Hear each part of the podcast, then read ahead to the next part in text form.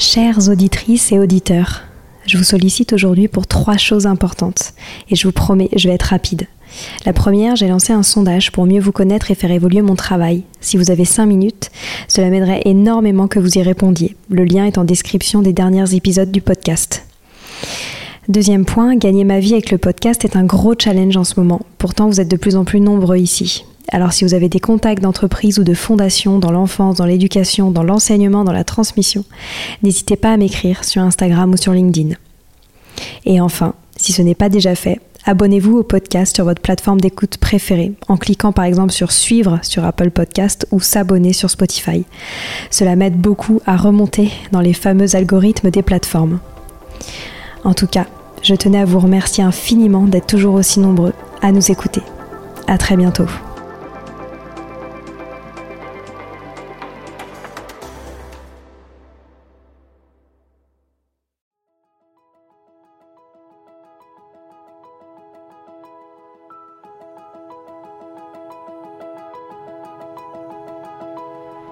Bonjour à tous et bienvenue dans le podcast Les adultes de demain, dédié à l'éducation des enfants et la parentalité.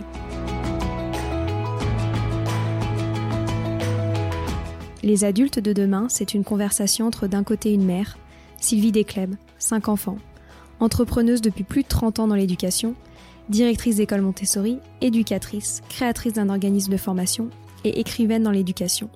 Et de l'autre côté, sa fille, c'est moi, Stéphanie.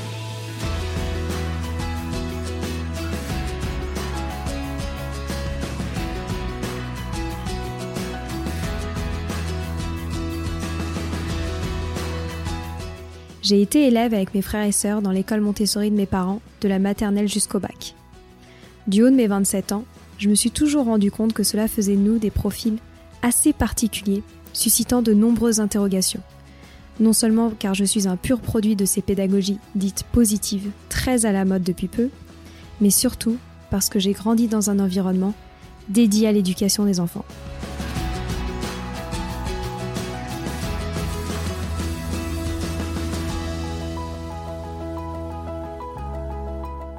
C'est pour cela qu'on a décidé, avec Sylvie, ma mère, de créer ce podcast et d'utiliser notre histoire pour répondre à ces interrogations sur les enfants d'aujourd'hui qui seront les adultes de demain.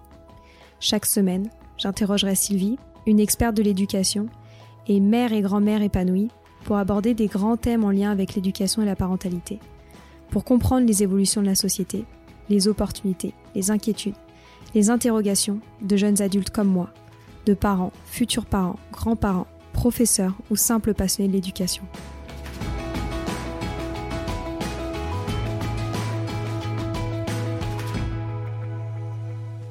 Car comme le disait si bien Maria Montessori, l'enfant est l'avenir de l'homme et nous souhaitons vous donner des pistes de réflexion et de potentielles réponses pour offrir aux enfants le plus bel avenir. Nous inviterons également des experts pour partager leur expérience sur des sujets qui nous passionnent. Alors, merci pour votre soutien et bonne écoute sur les adultes de demain.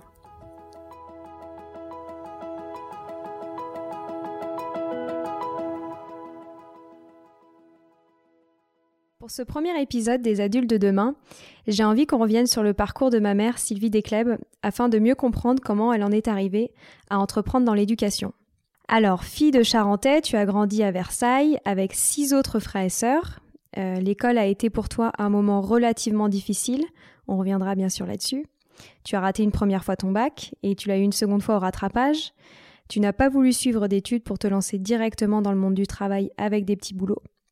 Et si on fait un grand bond en avant, 40 ans plus tard, tu finis avec 5 enfants, 3 petits-enfants, directrice d'école Montessori, auteur d'une cinquantaine de livres Montessori, créatrice d'un organisme de formation, donc je ne vais pas citer tous les projets sur lesquels tu travailles actuellement, tellement il y en a. Mais euh, si on est là aujourd'hui, du coup, c'est pour mieux comprendre qu'est-ce qui s'est passé pendant ces 40 années. Qu'est-ce qui a fait qu'un jour, la jeune Sylvie, un peu sauvage comme tu aimais nous le dire, s'est transformée en une passionnée de l'éducation? Alors pour ma première question, j'aimerais mieux comprendre le tout début de ton parcours et notamment le fait que tu aies détesté l'école, ce qui est quand même assez étonnant pour une future directrice d'école. Alors est-ce que tu peux m'en parler un petit peu plus? Oui, alors euh, j'ai beaucoup réfléchi à, cette question, pourquoi j'avais pas aimé l'école. Et en fait, je me rends compte que j'ai aucun bon souvenir de l'école. Mais vraiment aucun bon souvenir. Et alors, euh, pourquoi pas de bons souvenirs? Je pense surtout euh, à cause du stress que j'éprouvais euh, avant d'aller à l'école. En fait, j'avais le stress des interros surprises, le stress des contrôles, le stress d'être interrogé à l'oral devant tout le monde. Et puis aussi, j'avais pas vraiment des bonnes relations avec, les adultes. Il y a aucun adulte qui m'a marqué pendant tout ce parcours. Euh, je trouvais que, que les relations n'étaient pas équilibrées, ils pouvaient mal nous parler, ils pouvaient euh, nous ignorer. Et, et puis, euh, de ce fait, j'ai, j'ai pas eu de matières qui m'ont vraiment passionné. Donc, je pense que, que ce, ces souvenirs, donc ou cette absence de souvenirs de l'école, ont fait que, que voilà, j'ai, pas, j'ai pas aimé l'école, pas du tout. Et du coup, quelle attitude t'adoptais? Comment, qu'est-ce qui, comment quel, était, quel élève tu étais concrètement? Bah, en fait, euh, j'avais un côté un peu rebelle hein, que j'ai toujours eu, donc euh, évidemment avec un peu d'insolence, mais j'ai le souvenir que j'essayais surtout beaucoup de me faire oublier, à tel point que, que sur la fin de ma scolarité, euh, je me faisais tellement oublier que j'allais plus à l'école. Et donc, c'est cette attitude que j'adoptais pour éviter les relations avec, avec tous ces gens-là. Et tes parents, ils réagissaient comment? Ah, mes parents, j'ai eu des parents assez extraordinaires et en fait mes parents disaient pas grand-chose. Il faut dire que que je devrais pas le dire, mais c'est moi qui faisais mes mots d'absence. Et, euh, et après, ça faisait rire mon père. Donc, euh, non, mes parents, ils tenaient à ce que j'ai mon bac, à ce que j'aille jusqu'au bac. Et euh, c'était tout, en fait. Sinon, ils me laissaient assez autonome dans la gestion de ma vie. Et du coup, donc, si je comprends bien, donc, une première année de terminale assez chaotique, tu as raté ton bac, tu avais quand même pour objectif de l'avoir, donc tu l'as eu. Et ensuite, quelles étaient tes aspirations? Qu'est-ce que qu'est-ce que tu voulais faire après tout ça? Alors en fait j'ai raté mon bac parce que j'allais jamais en classe, hein, donc euh, évidemment quand je me suis retrouvée aux épreuves ça n'a pas été facile. Après, je voulais arrêter, mais comme je, comme je t'ai dit, mes parents voulaient absolument que j'ai mon bac, donc ils m'ont obligé à, à, reprendre. Et donc après, j'avais qu'une idée, bah, c'est de, de m'enfuir hein, de l'école. J'avais, comme je te disais, j'avais pas le matière qui me passionnait. Et puis, euh, j'ai toujours eu une aspiration de, de, grande autonomie dans ma vie. Donc, euh, moi, ce que je voulais, c'est travailler, c'est rentrer dans la, dans la vie active le plus vite possible pour gagner ma vie et pour être autonome, pour pouvoir euh, m'offrir des voyages. Pour, Puis, je voulais vraiment être dans le concret, sur le terrain, travailler parce que ce n'était pas le problème du travail qui se posait, mais c'était euh, voilà le, fait euh, d'étudier euh, ne m'intéressait pas du tout à ce moment-là. Et donc tu te projetais comment? C'était quoi pour toi, Sylvie, à 30 ans? Oh là là, je me projetais pas du tout. Alors là, je vivais au moment présent. Je, je me suis inscrite dans une, dans une agence intérim et, et j'ai pris les boulots comme au frais. Alors au début, ça a été assistante dentaire. Ça avait rien à voir avec avec mes aspirations du moment, puisque mes aspirations, c'était le tennis, en fait, à cette époque. Donc, j'ai fait ça pendant trois mois et je me suis fait renvoyer parce que, franchement, j'aimais pas du tout faire ça. Après, euh, j'ai fait, j'ai, j'ai été prendre des cours euh, de dactylographie pour apprendre à parler, à, à taper, parce que je me suis rendu compte qu'il fallait quand même euh, savoir faire quelque chose. Et là, j'ai fait plusieurs petits boulots. Euh, je suis rentrée à l'EDF quelques, quelques semaines et puis après j'ai eu la chance euh, de rentrer euh, chez un grand promoteur immobilier en, en tant que dactylo chiffre. Je savais vraiment pas taper les chiffres, mais on m'a dit qu'il fallait que je, dise ça.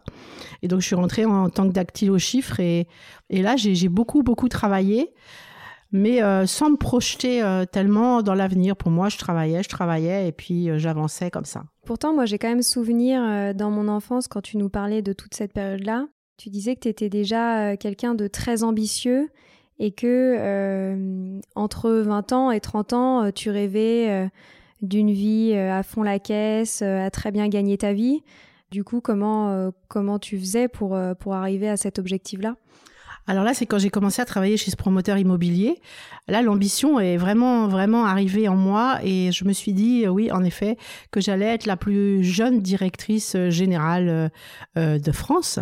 Donc, il fallait que je, monte les échelons les uns après les autres parce qu'évidemment, quand on n'a pas étudié, hein, on, part de bas et on va, on va moins vite. Et donc, la seule, quoi, pour moi, il fallait que je travaille beaucoup pour y arriver.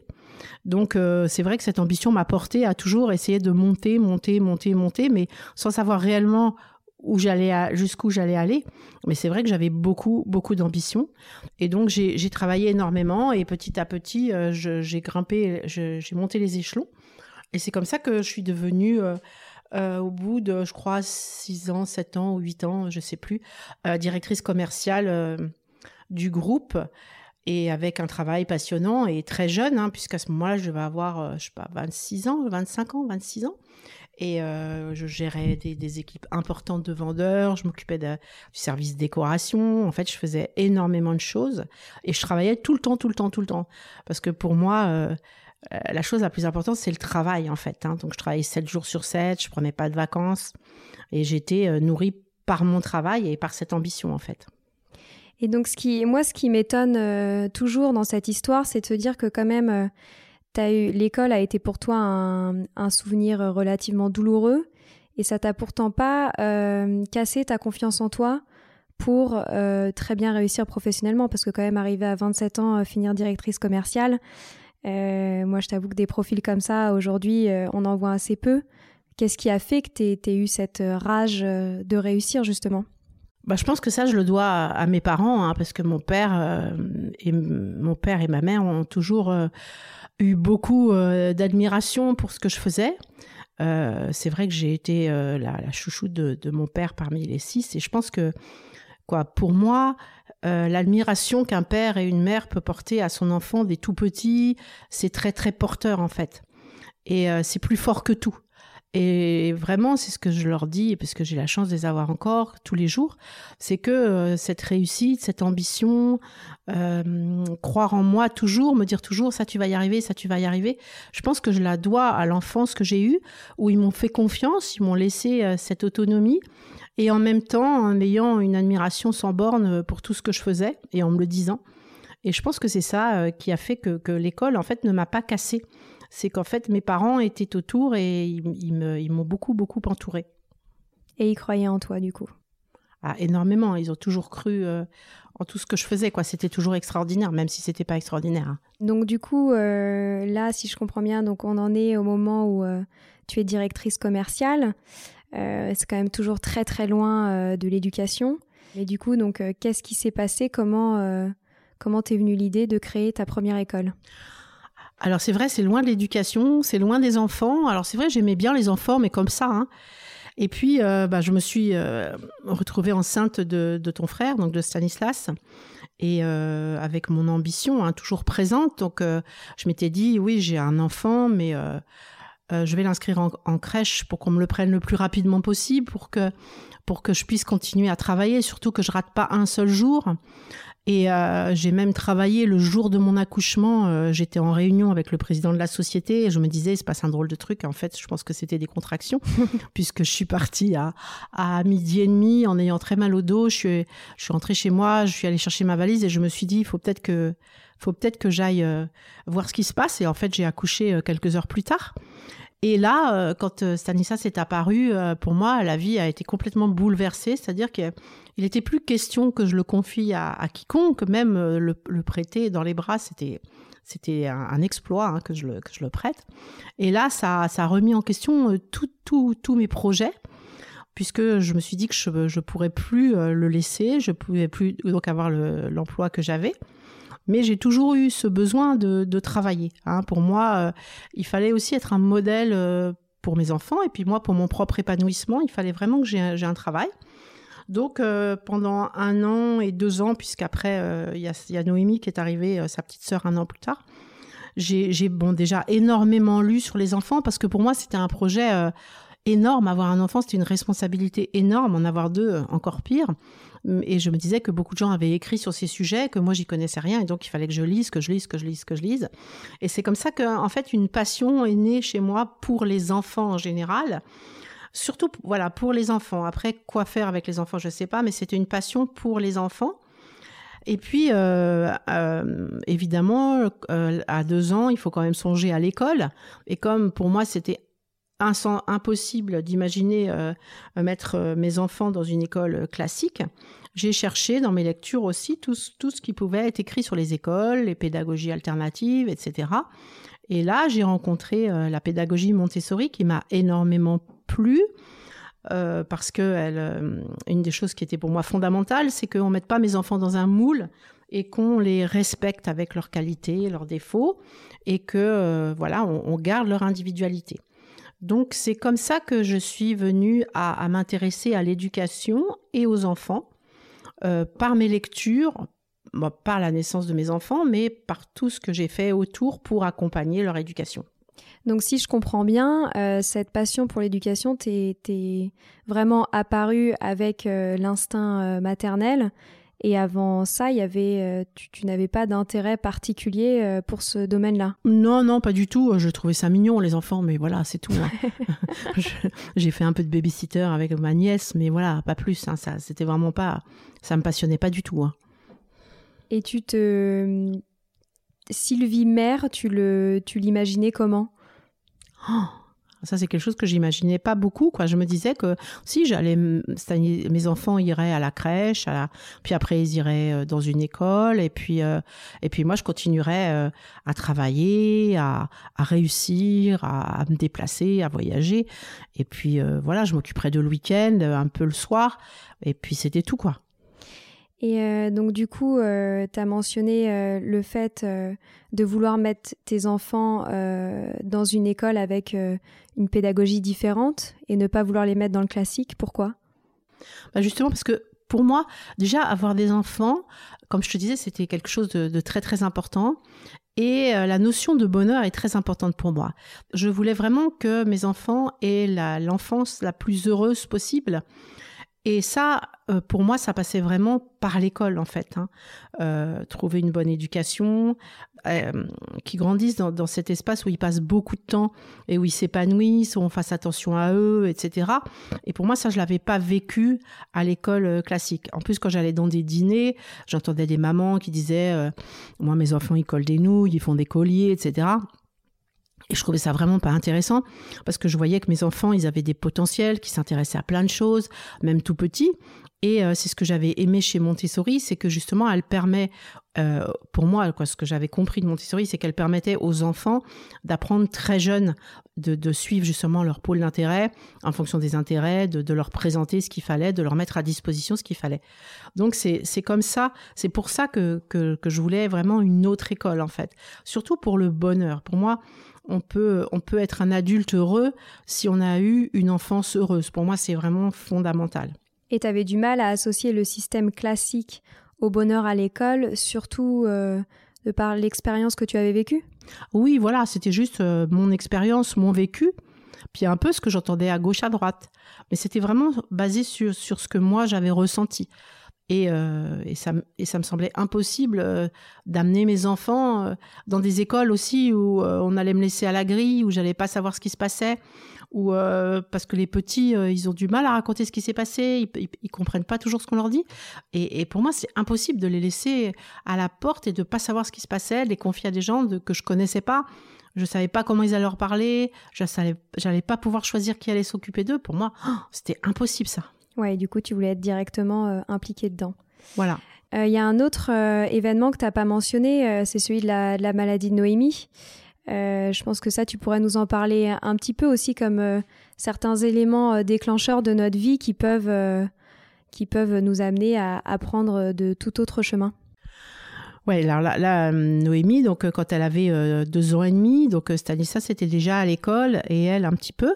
Elle a été atteinte d'un cancer, donc on a mis longtemps à trouver, donc avec beaucoup beaucoup de souffrance pour elle et puis pour pour la famille. et ça, c'est un événement qui a été déclenchant de, de toute toute ma vie, encore encore plus que que, que la naissance de, de Stanislas parce que pour moi, ça m'a fait vivre des choses qui, qui m'ont fait prendre conscience de, de, de l'intérêt d'avoir une vie utile pour les autres, de aussi l'importance de donner chaque jour le meilleur à ses enfants. En effet, quand, quand on m'a annoncé qu'elle avait un cancer, pour moi, j'étais sûre qu'elle allait mourir, hein, qu'on n'allait pas la revoir. Et, et là s'installe une grosse culpabilité de se dire, euh, oh, mais elle a vécu que trois ans et je lui aurais pas donné le plus beau, les la plus belle enfance, les plus belles années, les plus belles journées de sa vie. Euh, et, là, elle n'aura pas eu une belle vie, même cette toute petite vie, elle n'aura pas été très belle. Donc depuis ce jour, je me suis dit que chaque jour qu'elle allait passer, il fallait que j'offre le plus, les plus belles choses, la plus belle vie à mes enfants et aussi aux enfants des autres. Et c'est pour ça que je remercie toujours Noémie euh, d'avoir été malade. Bon, j'ai eu la chance que ça se termine bien, mais ça a vraiment complètement changé le sens de ma vie. Depuis ce jour, franchement, je me dis que chaque jour qui passe, chaque enfant qui m'est confié, je dois lui apporter la plus belle journée de sa vie.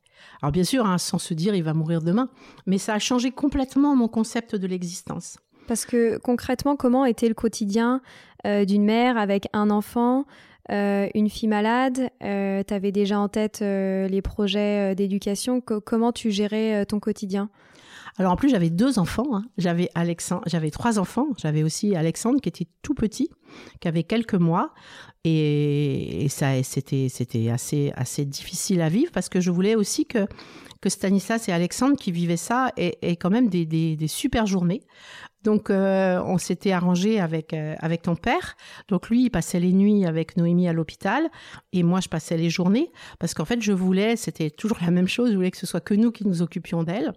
Et euh, à la maison mes parents sont venus, mes frères mes, mes frères et sœurs, des personnes sont venues nous aider pour s'occuper de, des, des, deux autres qui étaient à la maison pour qu'ils aient aussi une des jolies journées, etc. Je me suis après quelques jours euh, d'avoir encaissé cette nouvelle, je me suis interdit de pleurer parce que pour moi, il fallait donner envie à Noémie de vivre.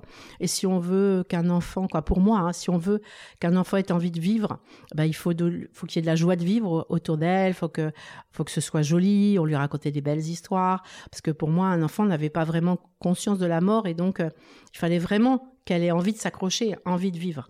il fallait que les deux autres qui étaient à la maison, eux aussi, aient envie de vivre et que leur enfance continue euh, d'une jolie manière. Donc c'est vrai aussi que c'est ça.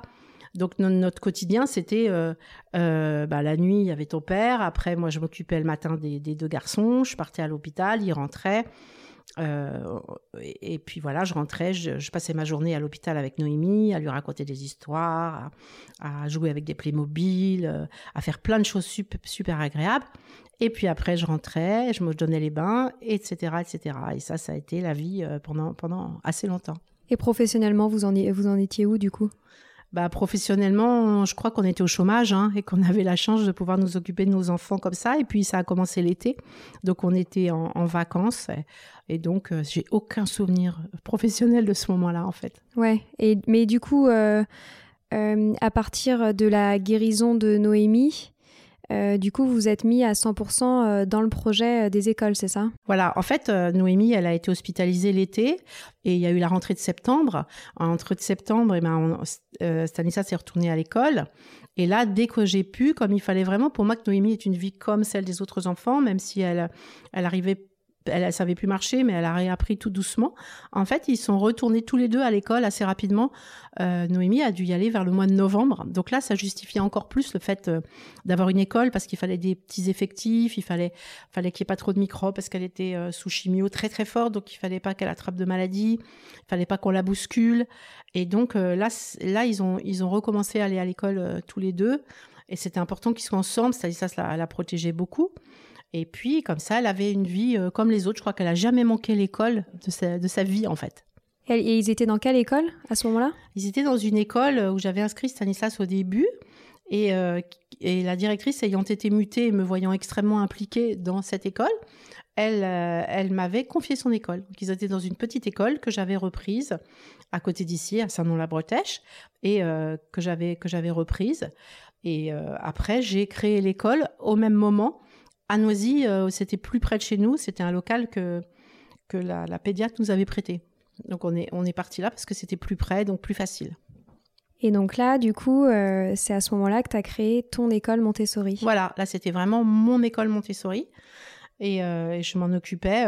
J'enseignais pas à cette époque parce que j'avais trois jeunes enfants tout petits. Et puis Noémie qui prenait beaucoup de temps. Mais là, j'étais à fond dans mes formations parce que je me suis dit qu'il fallait vraiment que, que, je fasse autre chose que de me focaliser sur, sur la, maladie de Noémie, qu'il fallait que je, voilà, que je m'occupe aussi moi personnellement.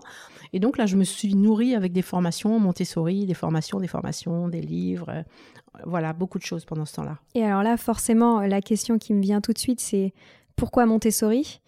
Euh, C'était quand même il y a très très longtemps. Montessori, c'est très à la mode depuis peu. J'imagine que tu as été accueilli par beaucoup de personnes de manière assez critique.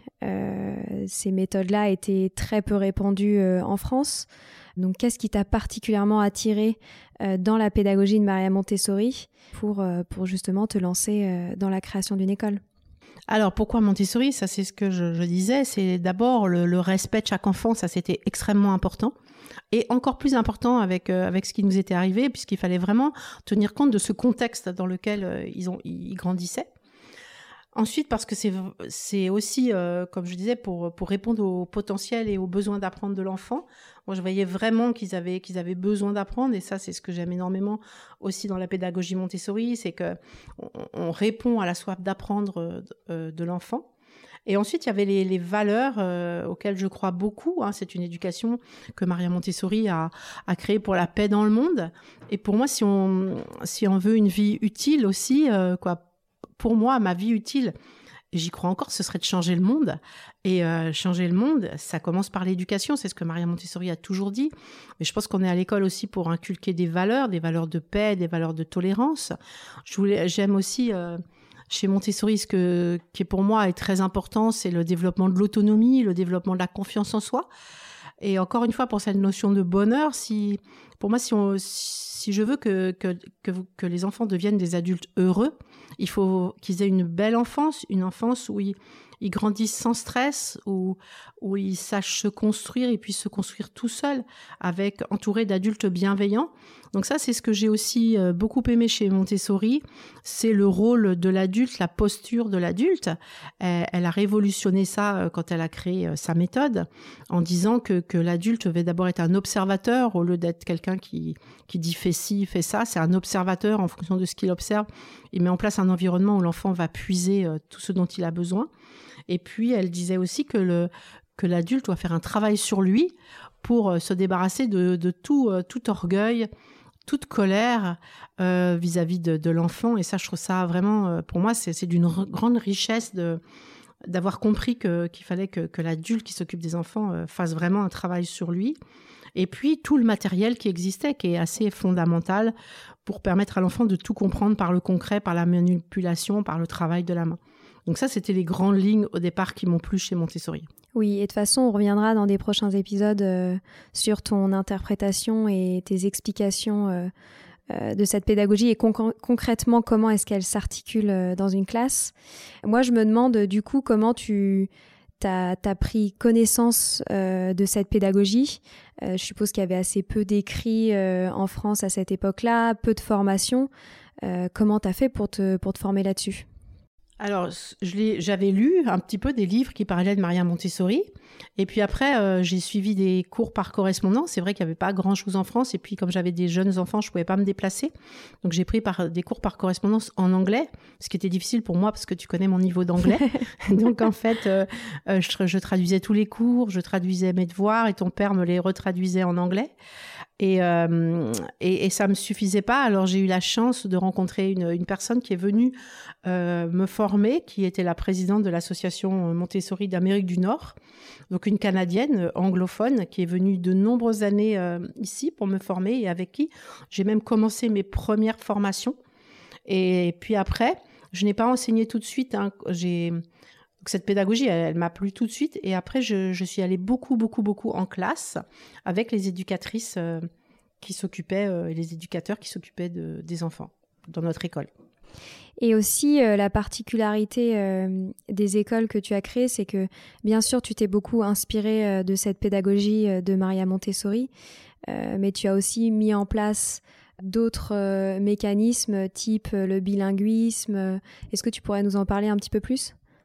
Mais alors le bilinguisme pour moi c'était fondamental parce que euh, comme je dis pour pour que le but de de l'école c'est de de poser toutes les bases pour que l'adulte euh, que l'enfant deviendra soit quelqu'un d'heureux et épanoui et euh, l'anglais c'était pour moi vraiment très important que les enfants l'apprennent très jeunes. J'avais lu beaucoup sur le bilinguisme et donc j'avais lu que il fallait commencer le plus tôt possible, qu'il fallait un environnement différent par langue, une seule personne qui parle la langue, même dans les parents de couple mixte, une personne parle une langue, l'autre personne parle l'autre langue. Et puis, euh, moi, j'ai un gros handicap par rapport à l'anglais, hein, je, me, m'en rendais compte, hein, puisque beaucoup de choses sur Montessori sont en anglais, puisque c'était beaucoup plus développé dans des pays anglophones qu'en France à l'époque. Votre père est bilingue, j'ai vu euh, tout ce que ça lui a permis. Et euh, c'était la base, c'était vraiment de faire des écoles bilingues, mais vraiment bilingues. Et puis, je me rendais compte aussi que, et j'en ai été une des victimes que l'anglais à, l'école traditionnelle française est, pas bien enseigné. Et donc pour moi, c'était un plus que nos écoles offriraient aussi aux, enfants que ce bilinguisme. Et après, ça, a continué avec aussi l'apprentissage de l'espagnol, du chinois, euh, etc. Mais ça, on reviendra là-dessus euh, dans le prochain épisode. donc là, on en est resté à ta petite école à Noisy-le-Roi pour tes trois premiers enfants. Est-ce que tu peux nous parler un, petit peu de la suite? Euh, Notamment, il y a un fait qui est important, c'est que euh, euh, vous avez créé le premier lycée Montessori. ce qui veut dire que tu es quand même passé d'une toute petite école pour tes trois premiers enfants, pour les petites classes, à finalement poursuivre l'aventure jusqu'au baccalauréat. Donc est-ce que tu peux nous, raconter un peu cette histoire-là? Alors en fait, ça s'est fait petit à petit. Hein. Et vraiment, pour moi, au départ, je voulais vraiment faire qu'une maternelle pour mes enfants et aussi les amis de les enfants de mes amis. Hein. C'était important que que, que, mes enfants euh, et, d'autres enfants autour d'eux. Puis moi, j'avais vraiment envie de, de m'occuper des enfants en général, mais je pensais surtout aux petits, hein, parce que j'avais lu euh, ce livre qui s'appelle Tout se joue avant 6 ans. Donc, c'était fondamental euh, que, que, j'offre quelque chose aux enfants de moins de 6 ans. Et puis, donc, quand, quand tes frères et sœurs ont grandi, qui, ont, qui sont allés en, pour l'âge euh, d'élémentaire. J'ai inscrit euh, ton frère dans une école euh, privée sous contrat de, la région, bien cotée, hein, parce que c'est important. ton père ayant eu deux ans d'avance, ayant fait des grandes études, il fallait vraiment que son fils aîné fasse des grandes études. Donc j'ai envoyé sa candidature et ils m'ont répondu d'une manière tellement rigide que je me suis dit non mais c'est pas possible, je pourrais pas le mettre là, ça va pas, ça va pas le faire. Et tu t'en souviens ce qu'ils t'ont dit ou pas? Mais en fait, ils m'ont dit qu'il fallait que je la mène tout de suite et que si je voulais une place, sinon c'était des listes d'attente, euh, et qu'il fallait qu'ils commencent dès maintenant, immédiatement, et tout ça. Et donc, euh, pour moi, euh, quoi, c'était pas possible qu'il commence. Je voulais vraiment qu'il termine son cycle correctement de maternelle. Donc, c'était pas possible. Donc c'est comme ça que je me suis dit, bah, on va créer le, primaire, hein, puisque, puisque c'est comme ça, on, on, va faire la continuité. J'avais une éducatrice qui pouvait continuer, donc on a continué le primaire. Puis après, avec le bilinguisme, euh, comme on le faisait, ben, il, est, il est devenu bilingue. Donc je me suis dit, automatiquement, pour le collège, euh, je vais l'inscrire euh, au lycée international de Saint-Germain, puisque c'est à côté de chez nous, que ça a une bonne réputation. Et je suis allée me promener là-bas. Moi, j'aime bien voir un peu, sentir l'ambiance, etc. Et là, j'ai vu qu'il y avait mais, des milliers de jeunes et je me suis dit, mais oh, tu as tout fait pour qu'on tienne compte de l'individualité de, tes enfants. Comment, comment avec autant d'élèves, on, va faire attention à, eux? Et donc je me suis dit non, c'est pas possible, je peux pas, je peux pas. Et donc j'ai créé le collège. Et après, je t'avoue que pour le lycée, je me suis pas posé de questions, c'était automatique. Euh. Donc en fait, souvent on me dit oh, ça a été difficile. Non, ça n'a pas été difficile. Ça s'est fait naturellement en fait. On est monté petit à petit avec, avec les enfants, pas qu'avec les nôtres, hein, avec ceux qui les accompagnaient. On est monté petit à petit. Et, euh, et du coup, concrètement, euh, comment tu as mis en place euh, ce collège et ce lycée? Parce que on, sait notamment que Montessori s'est surtout intéressé aux, plus petits âges. Donc euh, comment tu as réussi à, créer ces établissements-là tout en euh, suivant toujours le programme de l'éducation nationale, en préparant les enfants euh, aux examens? Qu'est-ce que concrètement vous avez mis en place? Alors là, il a fallu quand même pas mal réfléchir. J'ai relu beaucoup parce qu'en fait, c'est vrai qu'il n'existait pas grand-chose sur, sur cet âge-là. Il existe des lycées hein, et des collèges en Hollande, il en existe en Allemagne, il en existe un petit peu aux États-Unis. Et puis, euh, Maria Montessori, elle a écrit un, livre qui s'appelle De l'enfant à l'adolescent, où elle parle un petit peu de ça. Et donc, elle, elle était plus pour euh, ce qu'on appelle des Erzkinder, c'est-à-dire des, des, des, lieux où les enfants euh, à l'adolescence vont en pension et où ils sont mis en contact avec la terre. Hein. c'est pour ça que ça s'appelle Erz, c'est la terre. Et où ben, ils cultivent, ils peuvent monter des maisons d'hôtes où ils reçoivent leurs parents et toutes les, tous les enseignants enseignements sont basés là-dessus.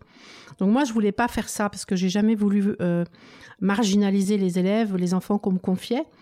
Donc du coup, ce que je me suis dit, c'est que j'allais garder les principes de base de la pédagogie Montessori, c'est-à-dire le respect de l'enfant, le travail individuel, la relation avec l'adulte, la posture de l'adulte, la possibilité de faire les choses en concret, et que j'allais garder donc ces grandes valeurs comme tu disais en, gardant euh, les programmes de, en respectant les programmes de l'éducation nationale, en préparant les examens, etc. Parce que je me disais que le reste c'était euh, vraiment trop marginalisé et moi je me suis toujours interdit de, marginaliser les, élèves parce que pour moi on n'a pas le droit de décider de l'avenir euh, de, ces jeunes et il fallait vraiment que que les élèves réussissent les examens, réussissent le brevet, réussissent le bac et puissent rentrer où ils voulaient en fait. Pour moi j'avais fait cette école pour ouvrir des portes. Donc si c'était pour les refermer parce que c'était trop euh, trop marginal, c'était pas possible. Donc c'est vrai qu'on n'est pas des vrais Montessori, hein, c'est d'inspiration Montessori, mais euh, c'est vraiment ce que je voulais faire. Donc aujourd'hui, je reviens aussi plus à, on a des potagers, on a des animaux, euh, les enfants vendent leurs récoltes, mais mais ce sont des activités annexes, hein, pas principales, parce que pour moi, il faut vraiment préparer euh, les élèves à réussir leurs examens et à s'adapter à, la vie euh, comme les autres, comme les autres élèves. Et comment t'arrivais à trouver des, professeurs euh, qui te suivent dans cette, cette aventure un peu folle quand même? Bah, ça, c'est difficile, justement, parce qu'il n'existe pas de formation aujourd'hui Montessori pour les collégiens, pour les professeurs de collège et lycée. Donc, il faut trouver des gens qui ont envie d'autre chose donc euh, ça, on en trouve, mais il faut trouver euh, qui ont envie d'autre chose, mais avec la, rigueur quand même euh, pour vous préparer aux examens. Donc ça n'a pas marché du premier coup. Hein. On a trouvé des gens parfois où ça fonctionnait pas. Mais je sais pas, j'ai eu la chance sur le chemin de, rencontrer des gens extraordinaires qui, trouvaient ce projet intéressant, justement parce que parce qu'on avait une autre approche, mais avec avec du sérieux quand même pour la préparation des examens. Et puis, malgré tout, Montessori, c'est d'abord une philosophie de vie et je pense qu'il y a beaucoup de gens qui ont cette philosophie en eux et qui euh, qui étaient pas très heureux dans l'éducation nationale pour ceux qui viennent de l'éducation nationale à cause des groupes importants hein. nous on avait des petits effectifs et puis euh, avec avec d'autres d'autres valeurs aussi pour certaines choses le fait de pas mettre des notes le fait de d'être beaucoup dans l'encouragement, etc. Et on a eu la chance de, trouver des, personnes avec qui je travaille encore aujourd'hui et qui, se sont retrouvées dans ce projet et, et qui, qui où, ça, où, ça, a marché en fait.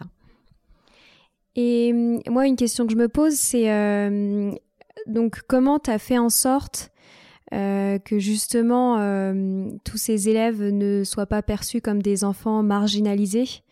Vous voyez quand même à cette époque-là, euh, nous quand on était à l'école, euh, on, avait très, il y avait très peu d'autres écoles comme ça euh, autour de nous. On était, on était vraiment pas la norme. Et qu'est-ce que qu'est-ce que vous mettiez concrètement en place pour que pour qu'on arrive à être, des enfants qui s'adaptent aux études supérieures, au monde professionnel et, et même aux rencontres d'enfants qui n'ont qui n'ont pas suivi ce parcours scolaire là. Alors ça, c'est souvent ce qu'on nous demande. On nous dit, euh, mais comment vont-ils s'adapter?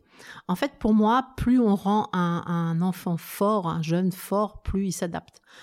Il y a des gens qui croient que c'est en les mettant dans des situations difficiles qu'ils vont euh, mieux s'adapter. Moi, je ne crois pas parce qu'on affaiblit le jeune. Alors, moi, je me suis toujours dit que en vous rendant, en rendant les élèves autonomes, en leur donnant confiance en eux, en eux, en leur apprenant à savoir travailler, en ayant des bonnes bases, des belles valeurs, je pense qu'on s'adapte n'importe où. Et ça, c'était, c'est ce que j'ai essayé de mettre en place le plus possible. Après, euh, petit à petit, au fur et à mesure que les élèves grandissent, c'est vrai qu'on met des notes, c'est vrai qu'on fait des bulletins, c'est vrai qu'on fait des conseils de classe. Et ça, c'est très important aussi pour justement euh, s'adapter à, la vie euh, étudiante normale.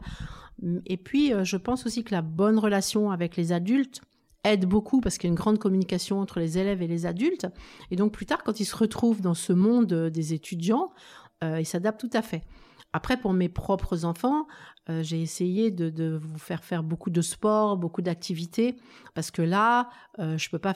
Là, vous êtes obligé de, côtoyer d'autres enfants, vous êtes obligé de faire vous-même vos preuves, et ça, pour moi, c'était aussi très important euh, d'aller que vous alliez à l'extérieur, en fait. Hein. D'ailleurs, ça me fait penser à une question. Quelles a été les réactions autour de toi, parce que c'est quand même une histoire assez particulière, et on aurait pu te reprocher d'être un petit peu trop focalisé sur tes enfants, de vouloir trop les chouchouter euh, Quelles a été tes, réactions et comment tu as fait face à ces critiques? En fait, il y a eu beaucoup, beaucoup de critiques. Hein. On n'a pas arrêté de me dire que c'était pas bien, que, que je marginalisais, que, comme tu dis, que je vous couvais trop, que, que vous adapteriez jamais euh, au monde. Et, c'est vrai que parfois, ça, ça semé un peu de doute, mais j'étais vraiment déterminée parce que je voyais que, vous et les, élèves qui étaient là, vous étiez heureux, vous progressiez bien, vous adaptiez. Donc, euh, c'est vrai que c'était pas facile de, faire face à toutes ces critiques, surtout qu'il n'y avait, pas d'autres écoles. Donc, euh, j'avais droit au fait qu'on était des sectes, que vous auriez pas le niveau, euh, que les élèves n'auraient pas le niveau, qu'ils seraient pas pris en prépa, que. Mais en fait, je sais pas, j'y croyais et puis les choses, elles se sont construites petit à petit. C'est vrai que j'ai eu des, stress importants. Hein surtout euh, euh, au moment du bac, euh, après le bac pour entrer dans les, dans les, dans les grandes écoles pour, pour ton frère, puisque ça a été le premier qui est allé. Mais par chance, quoi, pas par chance, parce que je crois que le travail paye toujours, bah, ça a bien fonctionné. Mais, mais c'est vrai que les critiques, c'était pas toujours facile, parce que d'un côté, je voulais que vous ayez une, belle vie, que les élèves que, qu'on me confiait aient une belle vie, puis de l'autre côté, on me disait, bah non, mais tu vas leur fermer des portes. donc c'est vrai que c'était pas facile, mais j'y croyais vraiment, quoi. Et je confirme pour toutes les personnes qui nous écoutent euh, que je pense qu'on est, on est quand même des, des adultes à peu près normaux euh, maintenant. et du coup, euh, c'est, c'est quand même une, une belle histoire entrepreneuriale vu qu'on est dans la grande mode de l'entrepreneuriat. Est-ce que tu as fait face à des, des obstacles particuliers, des épreuves dans cette création d'entreprise? Parce que même si on est dans l'éducation, on est quand même dans la création d'une école privée euh, hors contrat. Et donc, c'est concrètement, c'est comme, comme une vie d'entreprise. Les professeurs euh, sont vos salariés, euh, etc. Donc, quels, quels ont été les, les obstacles de, de, cette, dans cette vie de création d'entreprise? Alors c'est vrai que ça, c'est ce dont se rend pas compte tout le monde, c'est que c'est une véritable entreprise. Parce que comme tu dis, les professeurs sont salariés, on paye nos charges et tout ça, c'est c'est financé par les frais de scolarité payés par les familles. Donc c'est vraiment une entreprise qu'il faut gérer. Et c'est là où moi j'ai eu des difficultés du fait, je pense, de ne pas avoir fait d'études. Hein. C'est que euh, c'était tout nouveau, que, que je suis plutôt passionnée par la pédagogie, par les enfants et que la gestion du personnel, euh, euh, les contrats de travail, les bilans financiers, c'est, c'est vraiment, vraiment pas mon truc. Et donc là, c'est vrai que qu'on s'est heurté à, à des difficultés déjà au niveau de la gestion du personnel, de l'embauche, de tout ça. Moi, je ne savais pas très bien faire et que on, s'est souvent trompé. On a et on a eu, euh, on a fait des erreurs de gestion aussi. Et puis je, te dis, moi, il y a mon côté aussi où j'aime les enfants, où je veux aider tout le monde et, le côté euh, où ces écoles sont chères. A fait que moi, je voulant aider tout le monde, j'ai pris plein d'enfants gratuits, gratuits donc, euh, donc les comptes n'étaient pas, pas très bons. On, a grossi trop vite, euh, je crois qu'aussi euh, ça nous a dépassé. Et puis, bah, c'est vrai que du coup, on a, on a eu une faillite et ça, ça a été un événement très difficile à vivre et, et, un gros obstacle à l'école. Et suite à cette faillite, du coup, qu'est-ce qui s'est passé? Bah, suite à cette faillite, euh, ça a été euh, un, événement difficile, mais en même temps euh, qui m'a appris beaucoup. Et ça, c'est une des valeurs de, de, Montessori auxquelles je crois beaucoup, c'est l'apprentissage par l'erreur. Donc j'ai perdu, j'ai tout perdu. On a, on a fermé l'école, on a, sans compter le côté moral, hein, de se retrouver sans rien, de savoir qu'on a, on a, on, aime tellement ces jeunes et qui vont partir on ne sait où, qu'on les abandonne. Il y avait 50 enseignants, la même chose, des gens que j'aimais énormément qui se retrouvent sans, travail. Mais euh, je dois dire qu'encore une fois, euh, euh, la suite est plutôt positive parce que je pense qu'aujourd'hui, l'école, les écoles que je recrée, la principale à Bailly, est beaucoup mieux que celle d'avant. elle est plus petite, elle est à taille humaine. Du coup, ce à quoi je tenais beaucoup, c'est de connaître les élèves. Ben, on les connaît bien. je me suis mieux entourée, je pense. Donc j'ai des, personnes sur qui je peux vraiment compter. je me suis mis à faire grandir l'organisme de formation, à écrire des livres. Euh, je pense que j'en suis ressortie euh, grandie, vraiment grandie.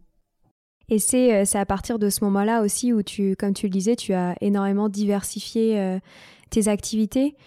tu penses que tu pourrais nous, nous citer quelques-uns des projets sur lesquels tu travailles? Donc, je, je, sais qu'il y en a énormément, donc on aura le temps dans les prochains épisodes de se concentrer euh, sur, euh, sur, euh, sur chacun de ces, ces projets-là. Mais voilà, si tu, si tu peux me parler de, des dernières nouveautés, de, des, des, des, nouveaux métiers sur lesquels tu as évolué.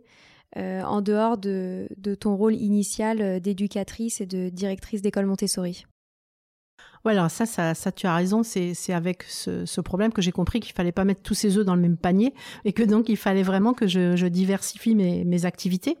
Donc j'ai commencé, euh, en, fait on a, on a réouvert une école euh, deux mois plus tard hein, euh, et donc l'organisme de formation que j'ai créé, ça c'était une, une, des choses que je voulais faire euh, rapidement pour diversifier et puis aussi pour transmettre parce qu'avec tout ça je vieillis et je pense qu'il est important que je transmette. Donc ça, je crois beaucoup beaucoup à la transmission à mon rôle de, transmission. Euh, un, métier, euh, un nouveau métier, c'est aussi euh, d'être directrice pédagogique de crèche Montessori. Parce que j'ai compris en devenant grand-mère, ça m'a posé beaucoup de questions, cette nouvelle fonction de grand-mère. Donc à ce moment-là, j'ai beaucoup lu sur l'enfant de 0 à, à 3 ans, ce que j'avais fait peu avant. Et c'est à ce moment-là que, que j'ai créé la formation 0 ou 3 ans pour pour offrir euh, à, Noémie. Et, euh, et, là, je me suis rendu compte que, cet âge était fondamental et on m'a au même moment demandé aussi de devenir euh, directrice pédagogique d'un réseau de, crèches. Ça, c'est un nouveau métier parce que c'est vraiment totalement différent que l'enfant de 3 à 6 ans. C'est un métier qui, qui, qui m'intéresse beaucoup, l'aménagement des crèches tout ça. Je trouve ça très intéressant d'y réfléchir, de, de, créer des nouveaux modèles de mobilier, de, de jeux, de tout ça. Et, euh, et puis aussi bah, l'écriture des livres, hein, c'est assez passionnant. Et euh, surtout qu'on s'ouvre sur autre chose que Montessori. Hein, donc vraiment tout ce qu'on a envie euh, d'apporter aux enfants pour qu'ils aient une, une, belle enfance. On s'ouvre sur plein plein de choses et c'est sans fin, il me semble. Et un autre point qui est important, c'est que du coup, c'est devenu une entreprise familiale puisque il y a même tes enfants qui s'y mettent. Voilà, et ça c'est une chose qui est, qui est, super agréable pour une mère qui a qui a entendu que qu'elle était trop trop envahissante. Hein. Ça, c'est sûr que j'étais un petit peu trop euh, maternelle, mais euh, de voir que arrivé à l'âge adulte, j'ai plusieurs enfants qui sont qui sont revenus euh, vers la même chose. Je trouve ça c'est un grand bonheur. Hein. Donc euh, c'est vrai que ta sœur, elle a, elle a toujours travaillé euh, à l'école et que quand elle a créé son école à Bordeaux, bah, j'ai trouvé ça euh, formidable. Et puis c'est la chance de partager aussi en famille encore d'autres choses. On écrit les livres ensemble. On a eu, au début, on a fait les formations ensemble et c'était des journées fabuleuses. Après ton frère qui est venu me rejoindre pour l'organisme de formation, qui crée ses propres écoles. Donc ça prouve que que tout, tout ça vous a plu. Et puis euh, ça grossit, et donc du coup on emploie aussi des anciens élèves qui viennent travailler avec nous, et ça, ça c'est aussi extraordinaire de se dire que que tout le monde met son énergie vers euh, cette éducation euh, nouvelle. Ta petite sœur qui m'aide, qui me conseille beaucoup pour les sites internet, pour les pages Facebook, qui, qui fait les photos des livres. En fait, c'est, et toi aujourd'hui avec ce podcast, c'est de se dire que c'est ça qui été important pour moi, c'est de, vous transmettre que ce qu'il y a de plus important au monde, ce sont les enfants et tout ce qu'on peut apporter aux enfants va aider à un monde nouveau. Et aujourd'hui, les enfants, par rapport à il y a 30 ans, sont confrontés à d'autres problèmes comme les problèmes d'écologie, etc.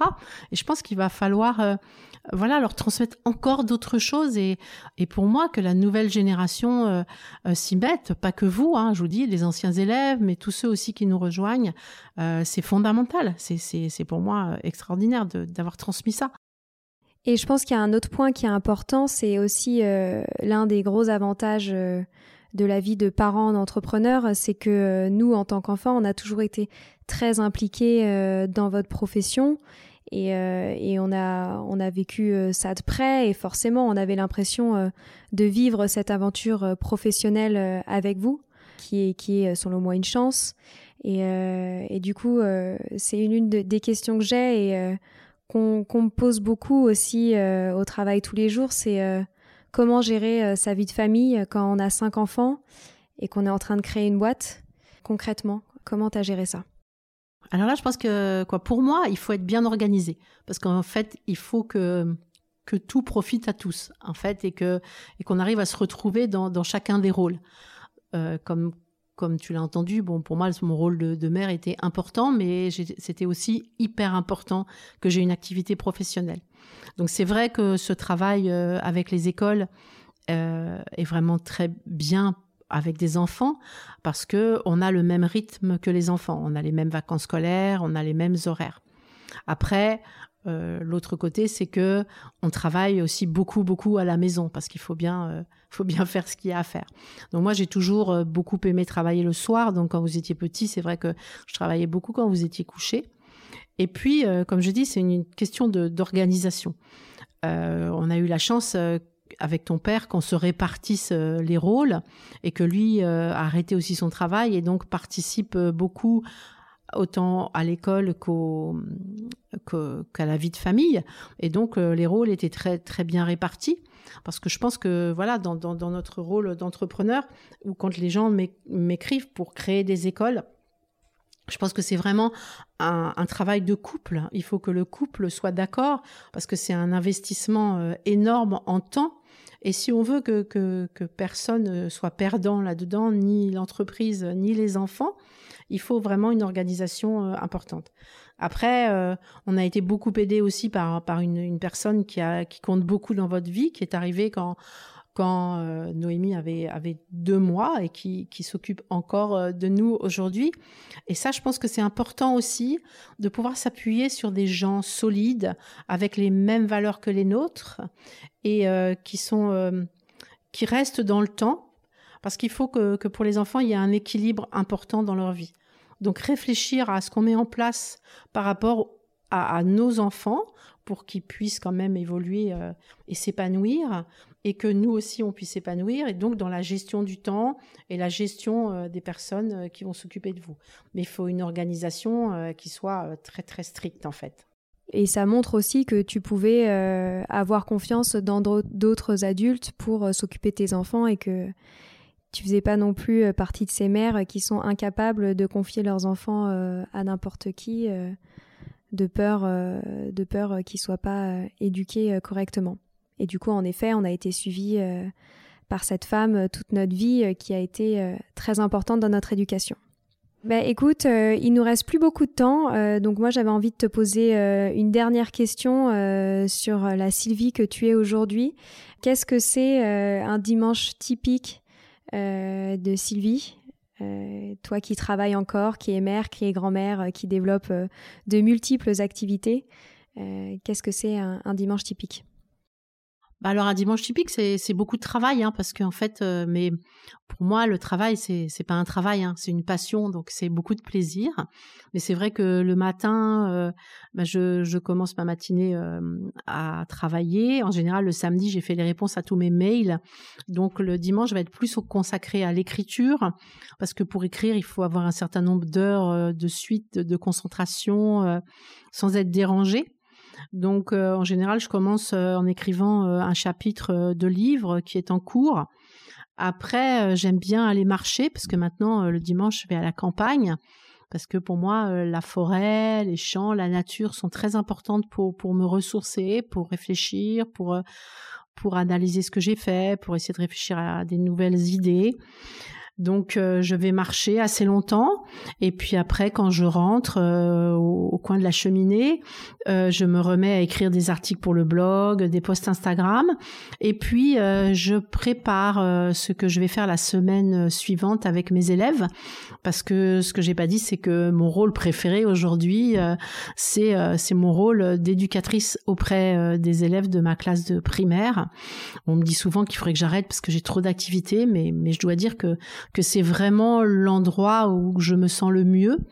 Et puis en plus, je, pense que que pour moi, ce serait pas facile, pas possible euh, de transmettre, de d'écrire euh, si j'étais pas en contact chaque jour avec les enfants parce que je me rends compte que les enfants évoluent beaucoup hein. les enfants d'il y a 30 ans ne sont pas les mêmes que, que les enfants d'aujourd'hui même les enfants d'il y a 10 12 ans ne sont pas les mêmes et puis euh, puis pour moi la richesse elle vient de cette présence des enfants auprès de moi donc voilà mon dimanche et maintenant ton dimanche c'est aussi l'enregistrement des podcasts Exactement. bah, merci beaucoup euh, pour ton temps. Merci à toi. Voilà, c'est fini pour aujourd'hui. On espère que cet épisode vous a plu. Avant de se quitter, on a quand même besoin de vous. Si après avoir écouté cet exposé, vous ressortez avec plein d'idées pour apporter le meilleur aux enfants, n'oubliez pas de nous laisser 5 étoiles et un petit commentaire sur Apple Podcast, sur iTunes ou toute autre plateforme d'écoute de podcast. Cela nous aidera à mieux ressortir et surtout à nous motiver pour continuer cette aventure ensemble. Si vous avez des suggestions, des idées de thèmes, des questions à poser, n'hésitez pas à nous contacter sur les réseaux sociaux, Instagram ou LinkedIn, en tapant les adultes de demain. Nous serions ravis d'échanger avec vous. Si vous souhaitez en savoir davantage sur Sylvie, je vous invite vraiment à aller voir son blog sylvidescleb.com ou à la suivre sur Instagram en allant sur son profil Sylvie Desk, D-E-S-C, du bas Montessori. Enfin, si vous souhaitez en savoir plus sur le calendrier des prochaines formations Montessori, rendez-vous sur www.apprendre-montessori.fr. On a hâte de vous retrouver vite. À très bientôt sur les adultes de demain.